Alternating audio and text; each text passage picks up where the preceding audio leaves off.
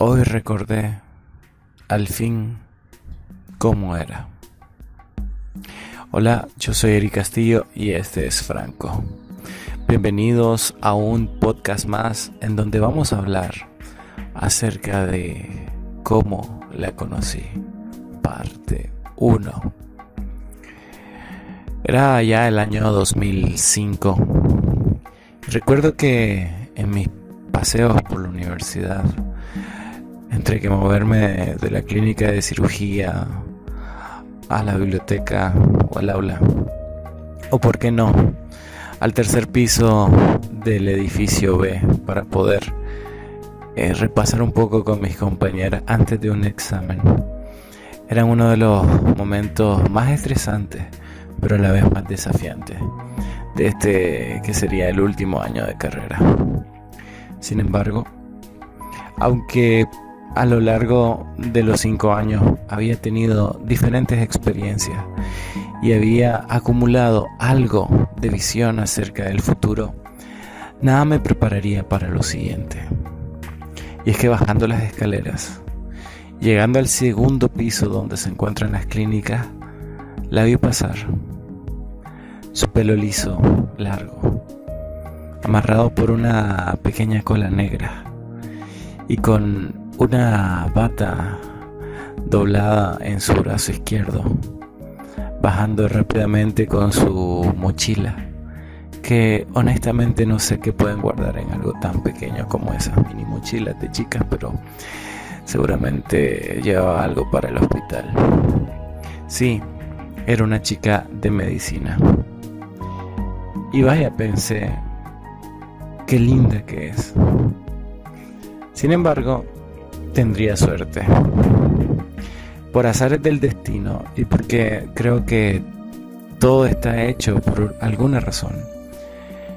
Y muchas de las cosas de la vida son circunstancias de un gran plan para poder conseguir algo. Meses después, dos meses después de ese encuentro, estaba en una casa haciendo un círculo de estudio con unas chicas. Recuerdo que era para un seminario de farmacología y estaba hablando acerca de los anestésicos locales, sin saber que pronto sería yo el anestesiado. Estábamos en una de esas casas de León con el envolvente calor que hace en León, con un grupo de seis chicas, una pizarra improvisada, mucha motivación y una casa colonial bastante descuidada, cerca de lo que es ahora eh, la Facultad de Derecho. Estaba presto, yo haciendo mis esquemas, explicando como ya lo sabía hacer, atendiendo las consultas, resolviendo las dudas, pero yo sabía que había alguien más en esa casa. A lo lejos se escuchaba claramente un grifo encendido y el patrón de la caída del agua hacía sugerir de que alguien se estaba bañando. Pero lo pasé desapercibido por un momento mientras me perdí en la explicación acerca de las reacciones químicas y de la estructura de los anestésicos locales.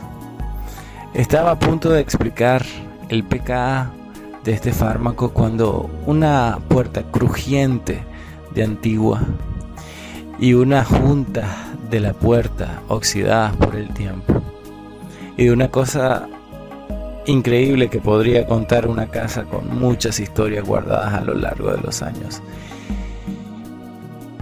Y era ella, esa chica que había visto tiempo atrás y que con solo verla me dejó estupefacto.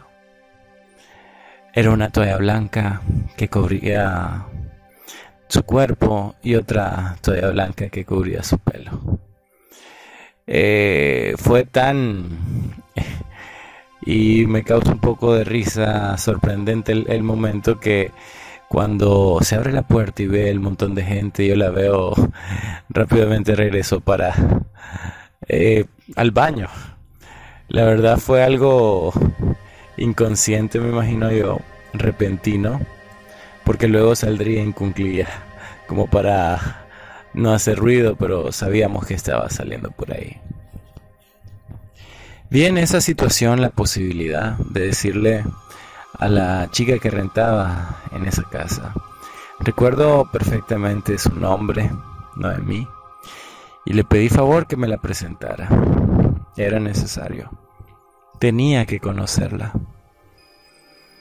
Y así fue. A la semana estábamos organizando nuestra primera cita triple. Sí, siempre tiene que haber un violín en la historia. Bueno, este caso, o en este caso te tocó a vos, no a mí. Gracias por eso. Y nos fuimos a comer un helado. Fue divertido. Y como todo buen helado, siempre quieres más. Siempre. Luego otra cita a cenar. Luego una cita al cine. Luego otra cita a cenar. Pero sabía que en esa cita al cine, en épocas donde no existía WhatsApp, donde no había Messenger, donde lo único que nos podíamos aferrar era cuando no estábamos juntos, era al chat convencional que te consumía un montón de dinero para poder conseguirlo. Era era suficiente. No necesitábamos una foto de por medio, saber qué estaba haciendo el uno o el otro, porque sabíamos que estábamos el uno para el otro. Llegaría el tiempo donde una banda famosa del país se había separado y de ahí había surgido un solista que tenía unas baladas románticas bien interesantes. Se trataba de Perros un Pop y se presentaría en un lugar que ya no existe en León, que era, por decirlo así, un sitio cultural, y digo cultural, e imagínense haciendo unas comillas, porque la verdad no era un lugar tan bien cuidado, pero se presentaban algunas bandas nacionales de repente. Y recuerdo con mucha claridad de que le invité a salir a ese concierto. Y había una canción que estaba esperando todo el concierto, pero como era súper famosa de él en ese momento, pues por lo menos a nivel local, es que la cantaría al final. Así que habían como 12 canciones que nunca había escuchado. Eh, otras tres que sí había escuchado. Y la última que tocó era la que yo quería. Deseaba con mucha pasión y frenesí que la comenzara a cantar. Y era la canción Entre Remolinos. Es una buena canción te la recomiendo, búscala. Es bonita. Tiene un mensaje bien, bien bonito. De hecho, siempre que la escucho, recuerdo ese momento tal como hoy. Y en medio de la gente tarareando la letra, algunas parejas besándose en ese momento. Y las defectuosas máquinas de humo alrededor de un local que no estaba tan bien cuidado, hicieron de ese momento algo muy especial, algo mágico, algo que no olvidaré, algo que seguirá conmigo. Porque luego de escuchar esa canción, la tomé de las manos y poniéndola enfrente de mí, le pedí que fuera mi novia. Y me contestó con un beso. No, no en la mejilla, en los labios, obviamente. Y así inició nuestra historia. Así. En ese momento yo no sabía todo lo que significaría para mí. Y todo lo que me haría sentir. Pero no me entiendan mal. No lo abro, no lo digo, perdón, con desdén. No lo digo con frustración. No lo digo triste. Lo digo con un recuerdo cariñoso de lo que pasó. Agradecido, sincero. De decirte, nunca te voy a olvidar. Porque me diste mucho. Y yo casi lo entrego todo. Pero esa fue.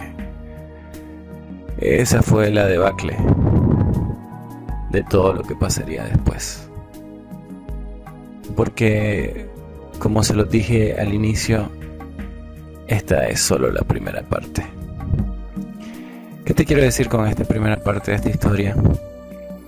Una historia que es un reflejo claro de lo que ha sido mi vida en este ámbito. Y en decirte de que hay momentos en la vida que no necesita ser perfectos. No necesita llevar a alguien al mejor lugar, al lugar más caro. No es necesario pensar en una reunión con todas las cosas que te dicen que debes hacer. Apegarte un guion, llevar chocolate, flores, una nota bonita, un lugar espectacular en un sitio muy, muy privado no hacen la gran diferencia.